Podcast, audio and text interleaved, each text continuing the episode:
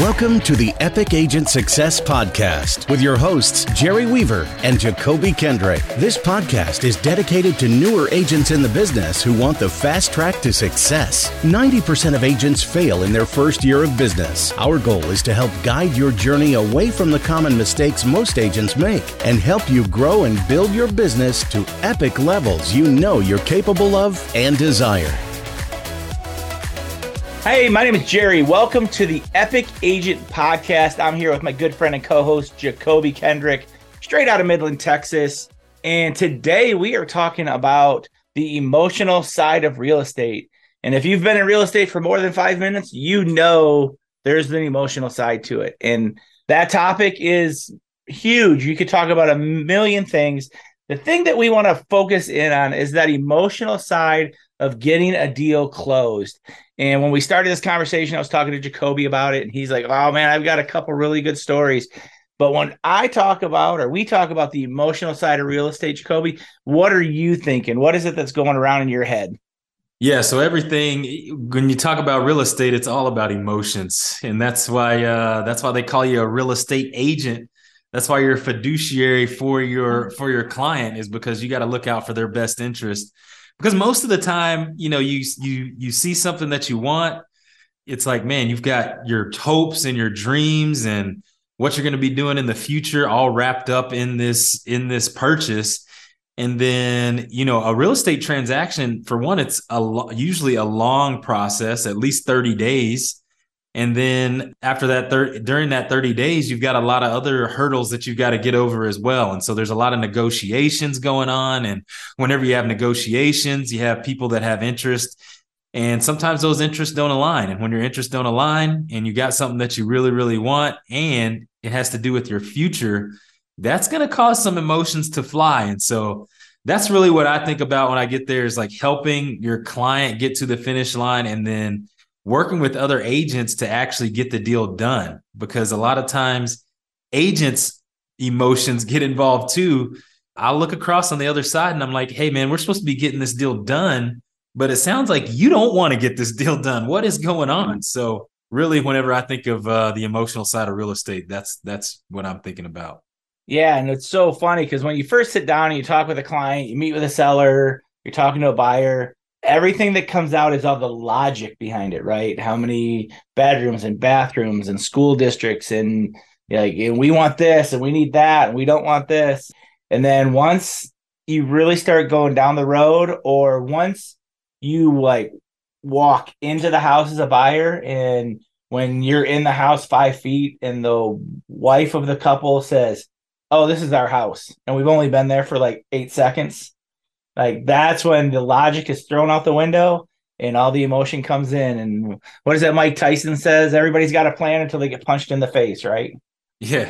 Everybody's got a plan till they get punched in the face. And that is exactly right. Like, we justify things with numbers and then we make decisions with emotions, right? And so most buyers, if we're talking about buyers and sellers, are emotional about what they're doing. We have a lot of engineers here. So there's a lot of engineers here in our area, like petroleum engineers. So sometimes those guys are making decisions off of, you know, numbers, but every time it comes down to it, they, you know, the emotions are kind of what drives things over the edge. And so, well, what's funny about engineers, our engineers are engineers, but they didn't marry an engineer. Yeah, that's exactly right. I was gonna say that too, is that there's always two sides to every coin, right? For sure. Perfect. I remember I had a client and we were looking at the house and he showed up. I mean, he had like a notebook and a spreadsheet, and I'll bet you he had 40 points that for every house we looked at, he took notes on all those 40 points. And then it was like a, you know, 24-inch long spreadsheet, and he had it all laid out and all this logic. And so then, out of the 40 points, he had a rating system and it gave it a score. And so every house that we looked at had a score, and we looked at 12, 14 houses. We ended up going with number 8 on the list because that's the one the wife wanted.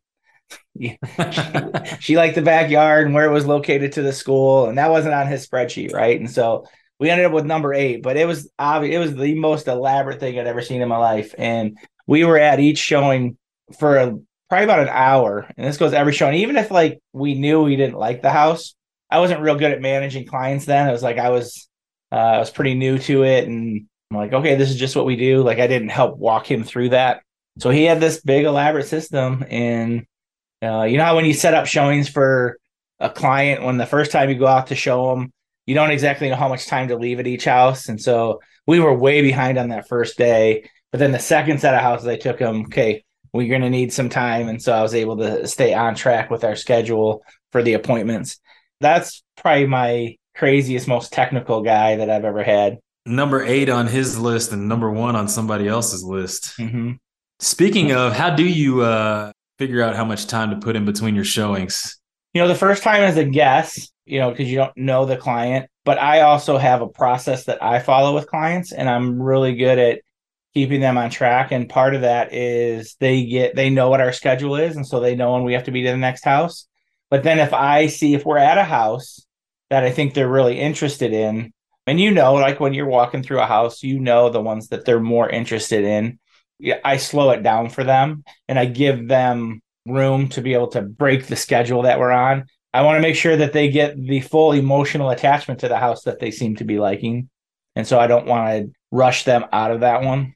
And so that's how I do it in our showing time is we have, do you guys have showing time? Yeah, we use showing time. Okay. And so I put them in the cart, organize them on my map.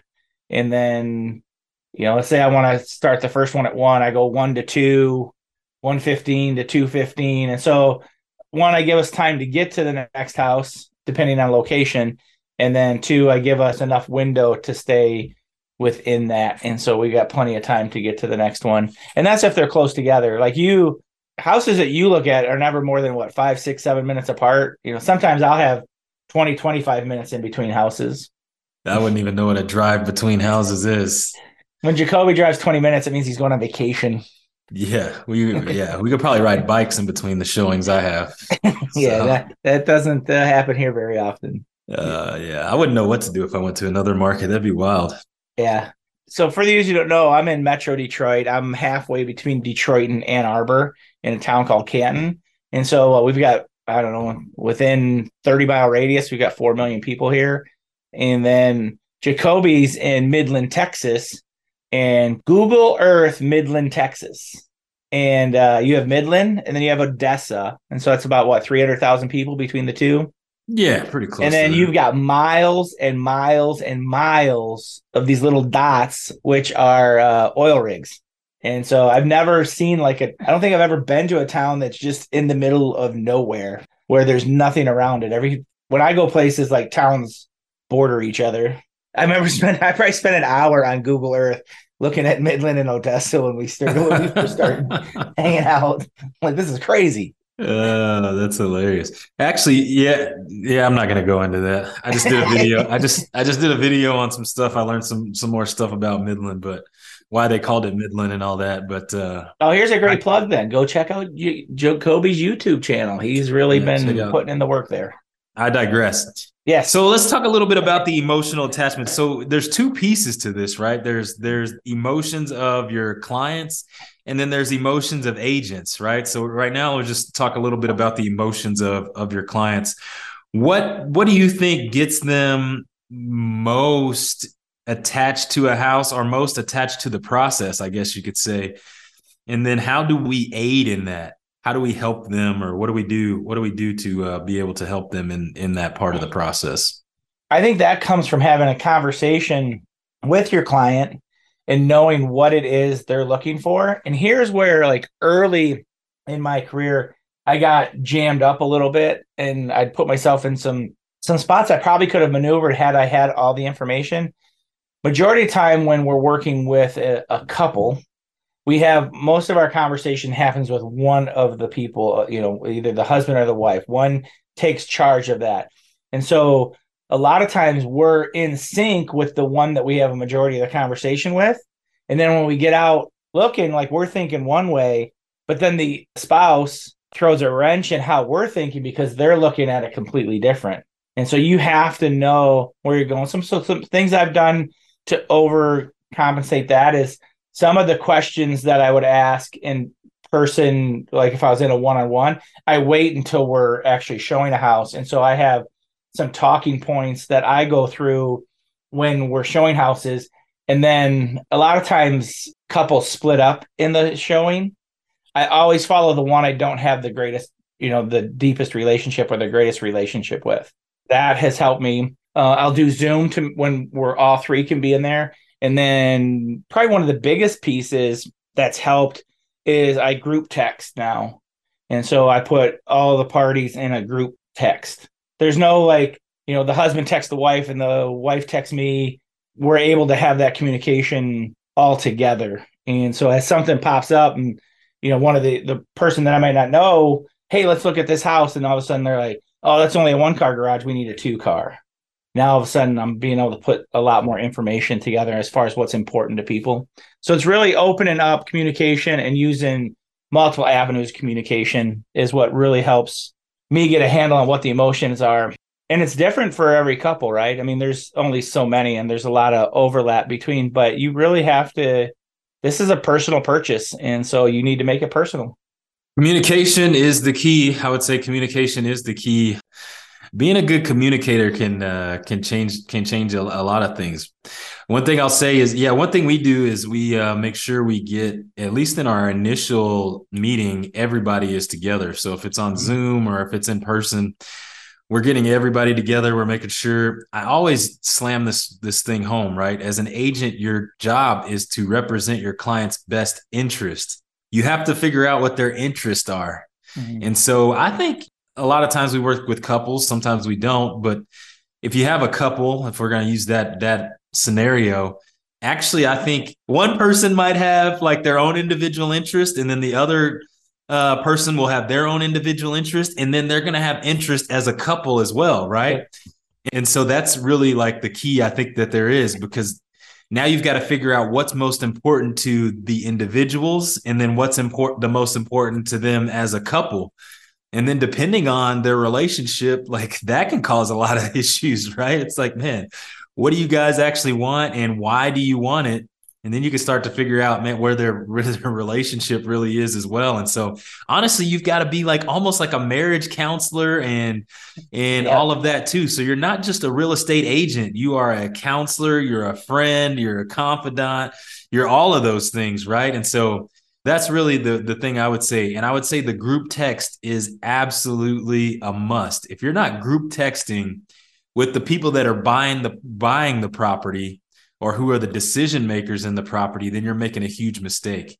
One thing that comes up a lot here is usually we're in the oil field, like we said. So a lot of times the husband they'll be out, they work 2 weeks on, 1 week off, or they just don't have time to go see the houses. And so my number one question that I always ask is, hey, are you going to have to see this house in order for us to make a decision on making an offer on the house? And for some people that answers yes. And for some people that answers no. And so if that is the case, then I'm going to try to find a way that we can get both of them at that property at the same time. And so I think those are some of the ways you can kind of keep those emotions and all of that, because you're going to see some things that are going to come up in the future when you talk to them on that initial consultation, I guess you could say. Even that's totally different on my market. We very rarely ever have anyone make a decision without both decision makers being there. But I just initially, as you said that, I was thinking, if you've got the husband who is out in the oil field or he's gone for 2 weeks, you have a wife that's used to that. And so she's used to running the house. She's used to making decisions that aren't with him. And so that whole dynamic really shifts. And then you have the emotion of the husband either, depending on their relationship, he either loves being away for 2 weeks or that wears on him. That changes things on, all right, she's the one home. This is how I would handle it. Well, she's the one home all the time. So she just needs to get what she wants. I just need a bed to sleep in when I get home. Yeah, that's most of my clients that I work with. That's usually the case. They usually the only thing they care about is the garage. Yeah. So I don't want to go down the road of all the couples though, because there's a huge emotional aspect if you're working with somebody single. And right now, I what's that NAR stat that it was like 18% of all buyers are single females right now. And that stat may be off, but it was a pretty significant number as far as the demographic goes. Or you have these, you know, single men purchasing houses. The one thing I always hate is there's two things on the emotional side. One, I don't like showing houses to one person. I want them to bring somebody, because nobody wants to make a decision without bouncing it off. Or, you know, I really like that house, but I don't know. They need that person next to them to say, oh yeah, the house was really nice. Oh, you don't want it because of this. Like, that solidifies the emotional side of it for the purchaser. And that's what I like. And also, if I'm working with a single person, if I try to find out how involved their parents are going to be, because my joke is parents have ruined more real estate deals than lawyers because they get involved in the process late. So I really encourage, if the parents are going to be like at the inspection, especially, I want them to come out with this at least once, because I want to establish a relationship with them. I want to establish that I'm someone they can trust, that I'm a professional, that I'm knowledgeable. And so I want them to be able to lean on my expertise as well. And so I want to establish a relationship with them, because it's super emotional, and, you know, it can be an insecure situation buying a house by yourself. Yeah. Initially, when you said that, I was thinking, no, like that's not the case, but I literally just had that happen. I had a guy, he just moved here and he's a first time home buyer. So, you know, not only is he single by himself, he's got a really good job, he does really well for himself, but he's also a first time home buyer. So he doesn't know what's coming next, you know, even though I tell him and I explain it to him, he just doesn't have the confidence of what is coming next. And so I thought he was good to go. Like, this is a really good point that you made. I thought he was good to go. We've talked about everything, what price range he wants to be in, 3-2-1 buy down, how we're going to get like his payment down and everything. And then you just stressed him out. You just threw out 8 terms there and just stressed the guy out, right? You know. Yeah. Well, we've been talking about this. He's been educated and everything. So the reason why I'm saying that is because we had already talked about it. So it wasn't like a thing that I just threw on him. We talked about everything. We went over the numbers. We sat down and had a conversation with each other, you know. And he's like, he's an engineer type too. So he had all his spreadsheets out. He knows exactly what he wants his payment to be. And so, but this is the point. He's an engineer, but emotion is what makes you make a decision. He told me the house that he wanted. I found him the perfect house. He said, "You found me my dream house." And those were his words. Yeah. Like, "You found me my dream house." He said, I didn't think you were going to be able to find me my dream house." Literally exactly what he told me he wanted. I was able to find exactly that. And I think the fact that it happened so quickly is what kind of scared him. Yeah. And so now I'm like, okay, well, it's time for us to make an offer. And we made an offer, or we crafted up the offer, right? Because once you see the house, we go back, we look at comps, we talk about what offer I think you can get accepted versus what you actually want to pay and all that. So we've talked to the lender, we've talked to the listing agent, we've done everything. We are ready to get this offer sent out and presented. I get it all written up. I send it to him and he doesn't sign it. And, you know, on DocuSign, you can see when somebody actually looks at something. So I'm like, okay, he looked at it and he still hasn't signed it. So I send him a text. I'm like, "Hey man, I just want to make sure you got this, got the offer." He's like, "Yeah, I got it. Everything's good." But come to find out, which is to the point that you just made, is that he's got a fraternity brother that is helping him make the decision. And that fraternity brother told him, based off the numbers, he could not afford the house. And so I should have asked the question, is there someone else that is going to be helping you make the decision on this? But because of how our conversations had gone, because he was referred to me from a friend. And so I kind of have a little bit of background on him and all that, but I didn't ask that question. And because I didn't ask that question, for one, it's not a waste of time, right? But, you know, I wasted his time. I wasted my time. Like, I've shown him multiple houses and now he hasn't made an offer and now he's waiting a little bit, right? And so you know, that's just a really good point that you bring up of somebody else is helping the person make a decision, and you want to know who that is. And if they're not here local, you want to, you know, make sure that they're involved and know everything as well. And like when it comes to parents or even, you know, anybody who's helping you, like you want to be able to have conversations with them, because you need to not only overcome the objections that your client has, you need to handle the concerns that the parent has. Like, I mean, so when we bought our house, we bought and I'm in real estate, right? I flip houses, and, you know, I grew up as a contractor. Like I know. And so we were buying a fixer upper. It was a foreclosure that I was buying from an investor. So basically I was buying a house from a guy who was wholesale. He bought it, was going to fix it up and rent it out. I had looked at it when it was a foreclosure, but we got in the process late. After he closed, I contacted his agent and said, hey, would he be interested in selling it? And he said, well, he's going to keep it as a rental, but, you know, I can check with him. And so we worked out a deal. I wrote him an offer. I let the other agent represent me so we could keep it clean. But the house was a foreclosure, right? And so when we go to the showing, Holly had her mom come to it, and the house was hit. It was, you know, the house was hit. Needed a kitchen, needed all new flooring, paint, both bathrooms needed to be done. I mean, it needed everything. And so basically I'm asking my wife to, let's move in a house and let me tear the kitchen out. And so there was that.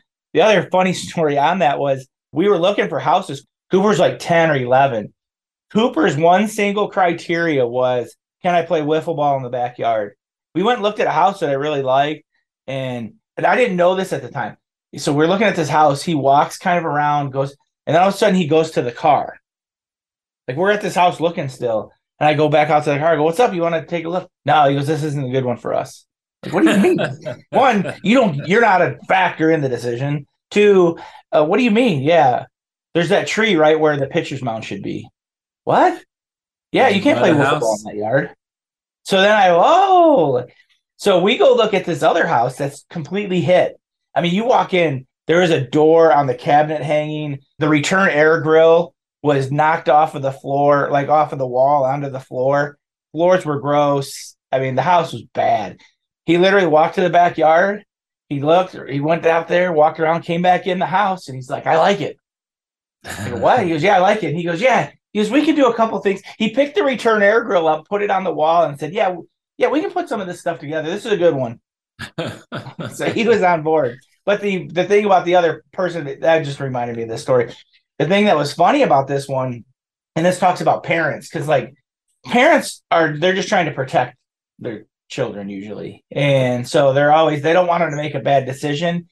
And, you know, when you buy a house, there's certain amounts of risk to it. And so I think parents sometimes are negative because they want to be happy for you if it worked, but they want to be able to tell you, I told you so if it didn't. It's just really weird. And so my mother-in-law is in the living room. And like I said, this house was hit. It was hit. And she's like, the floor in the living room was squeaking. Like when you walk, like the wood, you know what a floor squeak is. So it's just squeaking. And so she's standing in the spot, kind of rocking back and forth, and it's going, eh. And I'm like, and she goes, this floor's really squeaky. I'm like, are you looking around? Like, I can fix a squeaky floor with like $2 in screws, right? I mean, like, she just, would not let that go. And so, like, it was to the point I made a joke with Holly that part of the floor that comes out of the basement that squeaks, I'm leaving it because I want that to squeak every time she walks across it now, because she talked about it so much.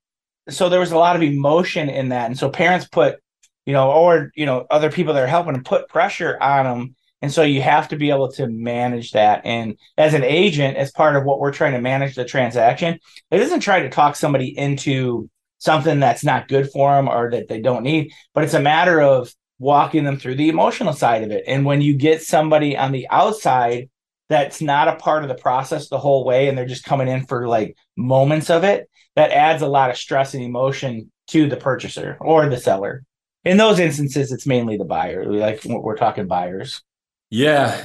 And then you're managing the expectations and emotions of both parties. And usually the person that's helping has bought a house in the past, and they bought their house 20 years ago. And so now they're bringing the baggage of everything. They're bringing the baggage of how bad their last realtor was and what happened what happened in their transaction 20 years ago, which has absolutely nothing to do with real estate in 2020. Here's what we did. We offered $30,000 less because we know they're going to negotiate. You know, like exactly. I've heard that so many times over the last couple of years. That's just like the worst piece of advice in this market.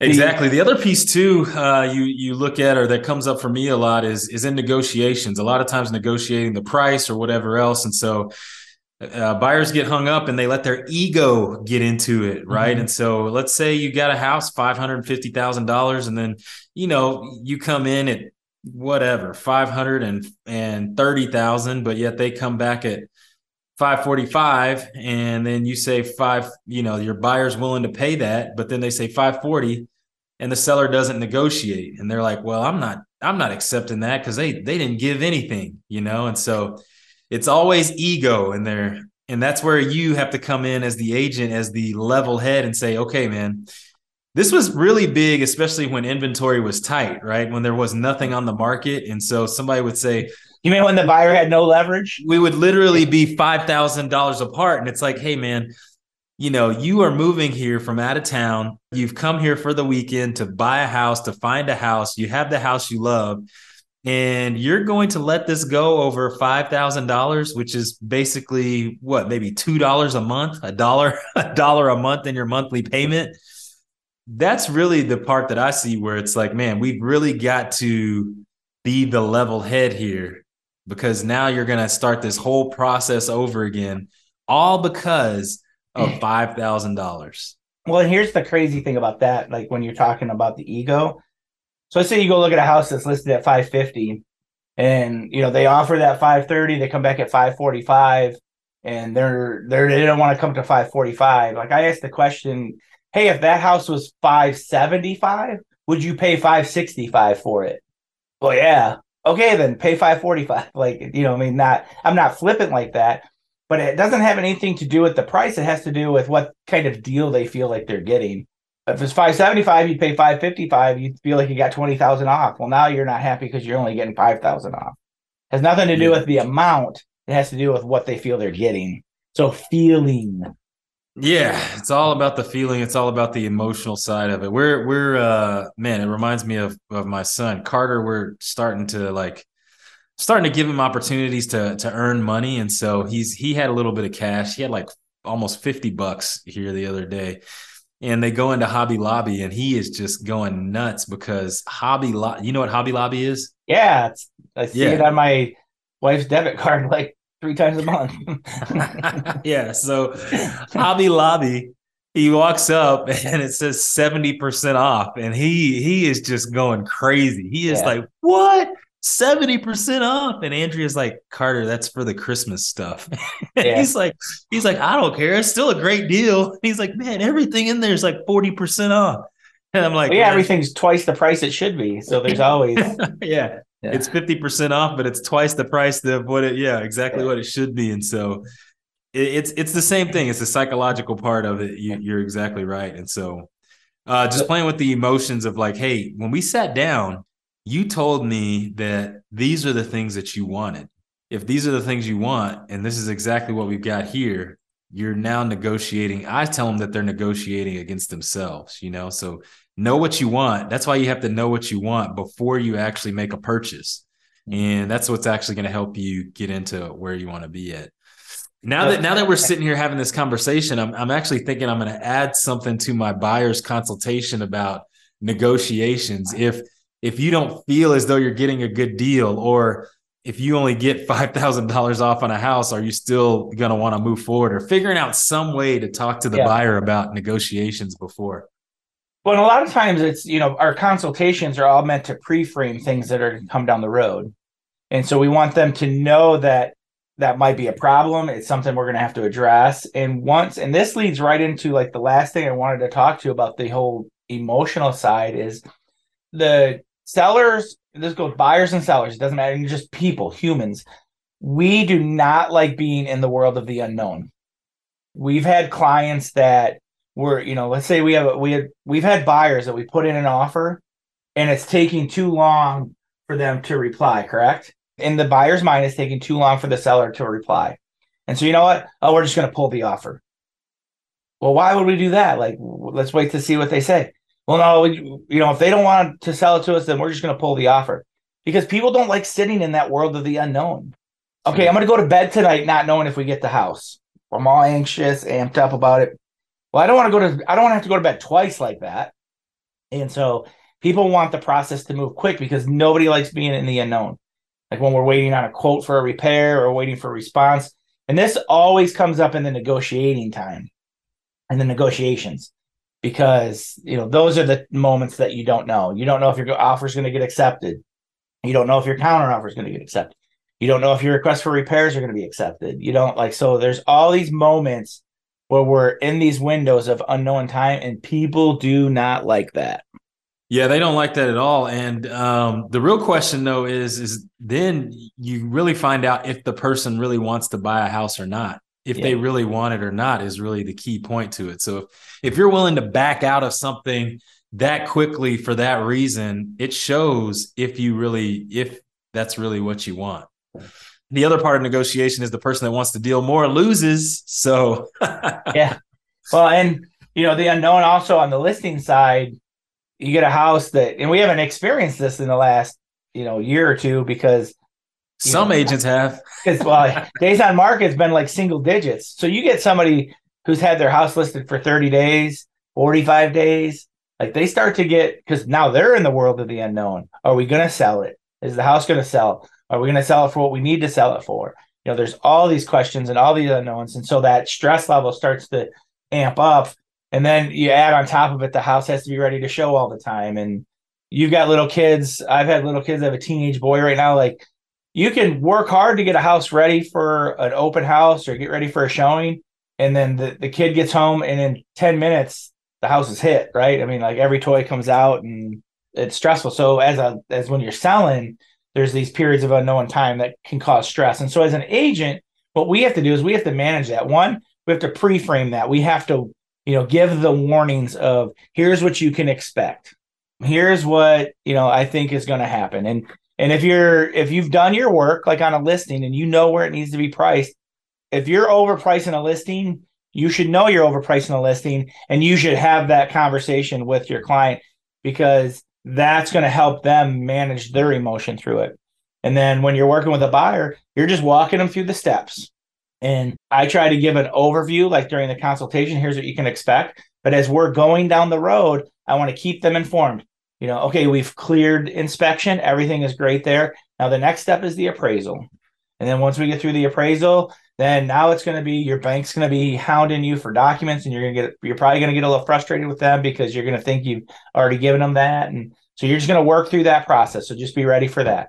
And so if you can preempt all of that, it brings the emotion way down in a transaction. Yeah, it brings the emotion down, and it builds trust. And then it also makes you look like the hero, right? Smartest guy ever. That is exactly right. So having a roadmap for people and what to know, knowing what is coming next is the absolute key. And yeah, especially the stuff about the lender, they're going to be asking you for stuff. I mean, I got a deal right now where the client's basically ready to not go through with things because the lender's asking them for stuff. And then they started doing I've got to give them one more bank statement, I'm done. Then they started doing stuff without the lender knowing what they were doing. And so they're like, well, now I gave it to them, but I'm like, well, you gave it to them, but you didn't give it to them exactly how they wanted it. Mm-hmm. And they have certain guidelines that they have to go by. And so now she feels as though they're just doing it out of spite. And so now we've got emotions going through back and forth on both of them. And so you can ruin a deal on both sides. So emotions are the one thing you've got to keep quelched. Yeah. As we're kind of getting late into this episode, I want to at least talk a little bit about, and you had mentioned at the beginning, that emotional side when you're working with agents. Because we have I think really the key part is I think we're probably going to have to do another episode, because we definitely went longer on this one than I thought we were going to be able to go. But man, on the other side of working with agents is, I've got some stories where, we could be here until next week. Yeah, then we better just hit this one up as a second episode, part 2 of the emotional roller coaster of real estate. Part deuce. So today we talked about the emotional side of real estate as it pertains to working with our clients, buyers, and sellers. we focused in a lot on buyers because there's a lot of emotion in that, and it is a different kind of emotion, but there is a lot of emotion on the seller side, and that's more individual to that situation. You know, was it a family house? Has it been in the family forever? I raised my kids here. So you have to start working through the emotion with that. And so it was great jumping in, kind of refreshing my memory on a lot of the old stories of working with buyers and how emotional it can be, and how important it is as an agent to manage your clients' emotions by giving them the right information before it becomes an emotional situation, knowing that we're already going to have emotion in the transaction. So if you ever want to talk to us, hit us up on how it is we manage that, or you want to see our buyer consultation, we would love to share that with you. Just go ahead and shoot us a message, a DM, or even put it in the post. You can catch us on our Facebook page at the Epic Agent Success Podcast. And if you jump on there, please follow us. We'd love it. And then as always, if you love this, we would love a 5-star written review where you're listening to the podcast. That helps us out, helps the algorithm, and it's going to get us out helping agents. We love you guys. Love that you're taking time to listen to us. And we look forward to hearing from you about how it is you handle the emotion of your clients. Thanks for tuning in to this week's episode of the Epic Agent Success Podcast. Make sure to hit the subscribe button so you never miss an episode. And if you've received value today, we hope you'll give us a 5-star rating wherever you listen to your favorite podcast. Don't forget, we love sharing our experiences and offering tips to agents looking to grow. So come join us on our Facebook page, the Epic Agent Success Podcast, and stay connected.